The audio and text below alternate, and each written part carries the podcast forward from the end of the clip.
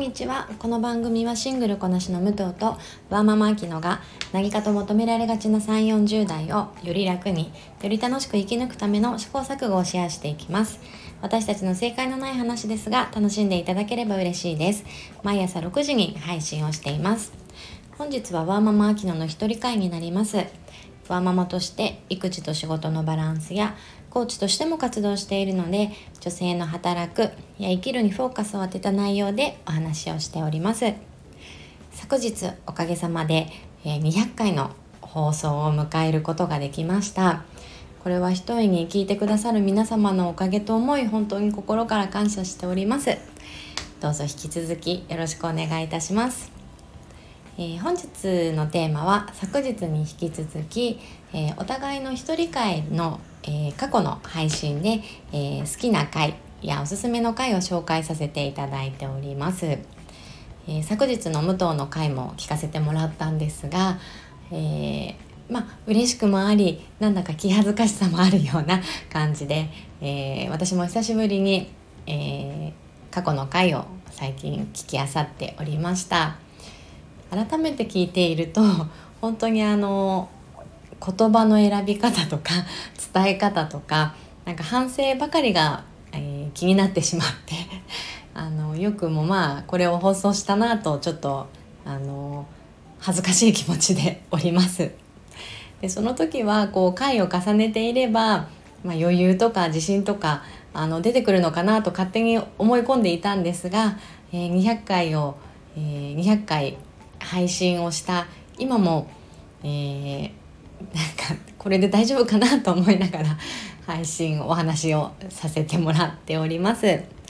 まあ、いつかもっとこう流暢にお話ができる時が来るのかなと思いながら引き続き、えー、続けさせてもらえればと思っておりますのでどうぞお付き合いいただければ嬉しいです。えー、では本題に入らせていただきますが私が思う武藤の過去回の好きな、えー、回ですね、えー、結構初期の放送なんですが、えー、54回の「女の幸せは結婚だけディズニープリンセスとフェミニズム」という回ですね。えー、もうご存知の通り武藤はフェミニズムに関してすごく知識を持っていて、まああのー、活動をしているんですが私はそれに対してあまり、あのー知識もなくて、えー、正直ねこうちゃんと見れていなかったなっていうのを武藤と話していると感じることが多くあります。でこの回は、えー、あんまりこういう、えー、フェミニズムに詳しくない方でも、えー、ディズニープリンセスを率いて武藤がすごく分かりやすく時代の変化とか、えそれに合わせた女性の在り方の変化っていうのをお話ししてくれている回になりますなので私も何でしょうあのすごく聞きやすくて気持ちに入りやすいのですごく大好きな回でディズニーの、まあ、名作と言われるのかもしれないんですが、え、過去の作品も王道ですが「シンデレラ」とか「白雪姫」って王子様に迎えに来てもらうっていう女性の姿が描かれているんですよね。えー、ハッピーエンドは、えー、プリンスとプリンセスの姿っていうあの作品だと思うんですけれども、まあ、時代とともにポカホンタスとかムーランえー、まあ、最近で言うと「アナ雪」のエルサとかですよね。ちゃんと自分の軸を持っていて、えー、自分で危機をこう打開していくような女性像が描かれるようになっています。本当に確かになって思いますよね。あのディズニーもこう女性の在り方をこう時代とともに変えてちゃんと描いているんだなっていうのをすごく、えー、学んだねあの放送回でした。であとは、えー、ちょっとこれ最近なんですが156回の「子供を産まなくてよかったですマジで」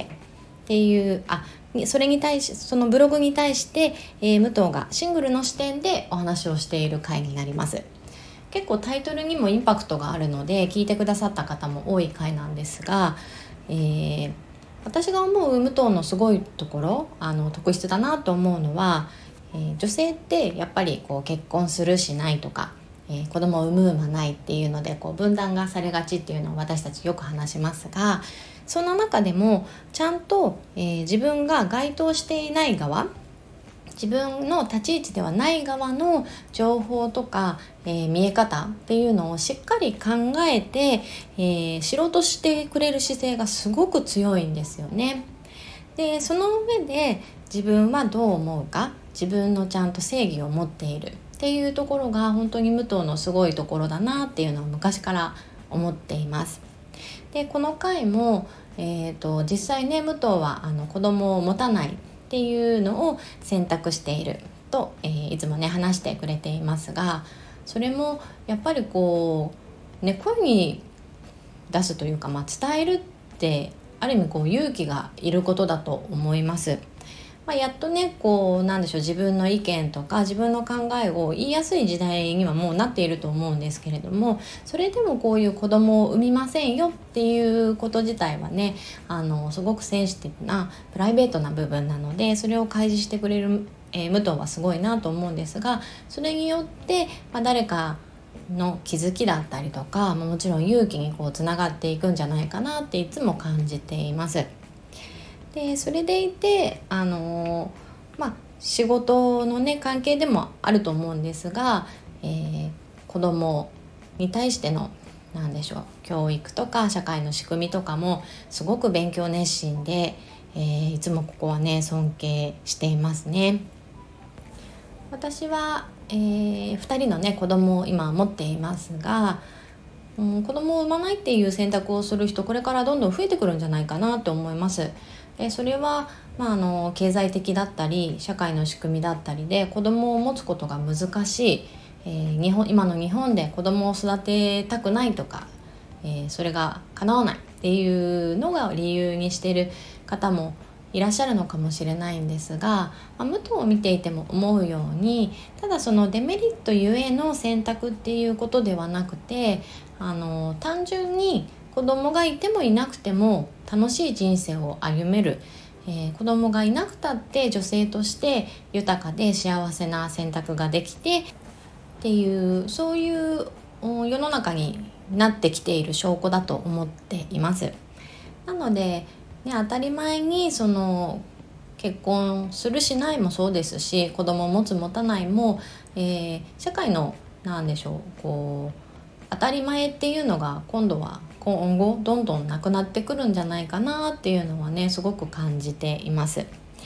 でこれちょっと私の回なんですけれども189回に、えー、今の時代に必要なのは共感力より尊重する姿勢っていうテーマでお話をしているんですが、えー、私と武藤もね、あのー、まあ、長い付き合いなのでえー、同じような感覚を持っている部分ももちろんありますし、えー、ただ、えー、今のねこう40手前で選択しているものは全然違いますしあと、えー、配信聞いていただくと分かるように考え方が違う部分ももちろんあります。ただ、えお互いをすごく尊重してお互いの意見でこう発見をし合えるすごくいい関係だなってこう自分で言うのもなんですが思っているのでうんそういうねあの人間関係っていうのはすごく大事にしたいですし今こう私と武藤の関係はありがたいなと思っています。なのでそれぞれのね側面から見る、えー、違いだったり共感ももちろんあると思いますがそういった部分が私たちのこの話の面白みだったりもするのかなと思うので、えー、引き続きねそういう部分大切にしながらお話しできればと思っています。ちょっと最後になんですがこれはあの2人で話している回なんですけれども、えー、これもちょっと以前ですが結構過去なんですが67回の「ピルやミレーナだけじゃない」っていうのをテーマに生理についてお話ししている回があります。えー、武藤はこのフェムケアに関してもすごくあの知識がありますし日本の視点とか海外の視点でこの回あの話してくれているので、えー、生理ってねもう女性特有の悩みですよね。で私もまあ女性だからしょうがないと思ってついついこう当たり前に受け入れてしまっている部分がすごく多いなって感じたんですがこう生理に毎月来る生理の痛みだったり、まあ、ひどい方はね病院に通う費用あとはそこにかける時間っていうところ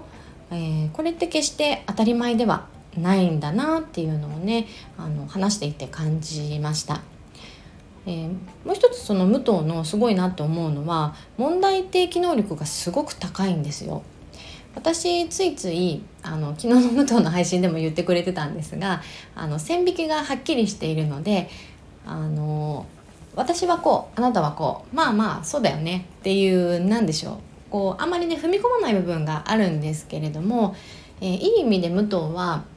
それってどうなの？受け入れる必要ないんじゃないの？とかこう疑問に思う力がすごく強いので、あのー、気づかされることがやっぱり多いですね。なので、あのー、この配信する際もテーマ、えー、テーマ持ってきてくれることもすごく多いですし、えー、そういった意味で何でしょう現状を変えるっていう力も多いんじゃないかなと思っています。でこの回、えーと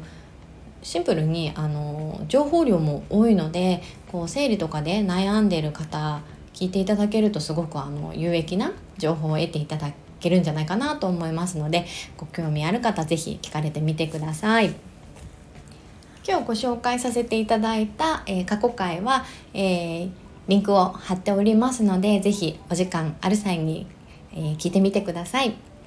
え本日も聞いていただきありがとうございます。この番組はスタンド FM はじめ各種ポッドキャストで配信をしています。ハッシュタグ正解のない話でつぶやいていただきましたら私たちがいいねやコメントをしに参ります。皆さんのフォローやご意見いただけますと大変励みになりますのでお待ちしております。ではまた次回失礼いたします。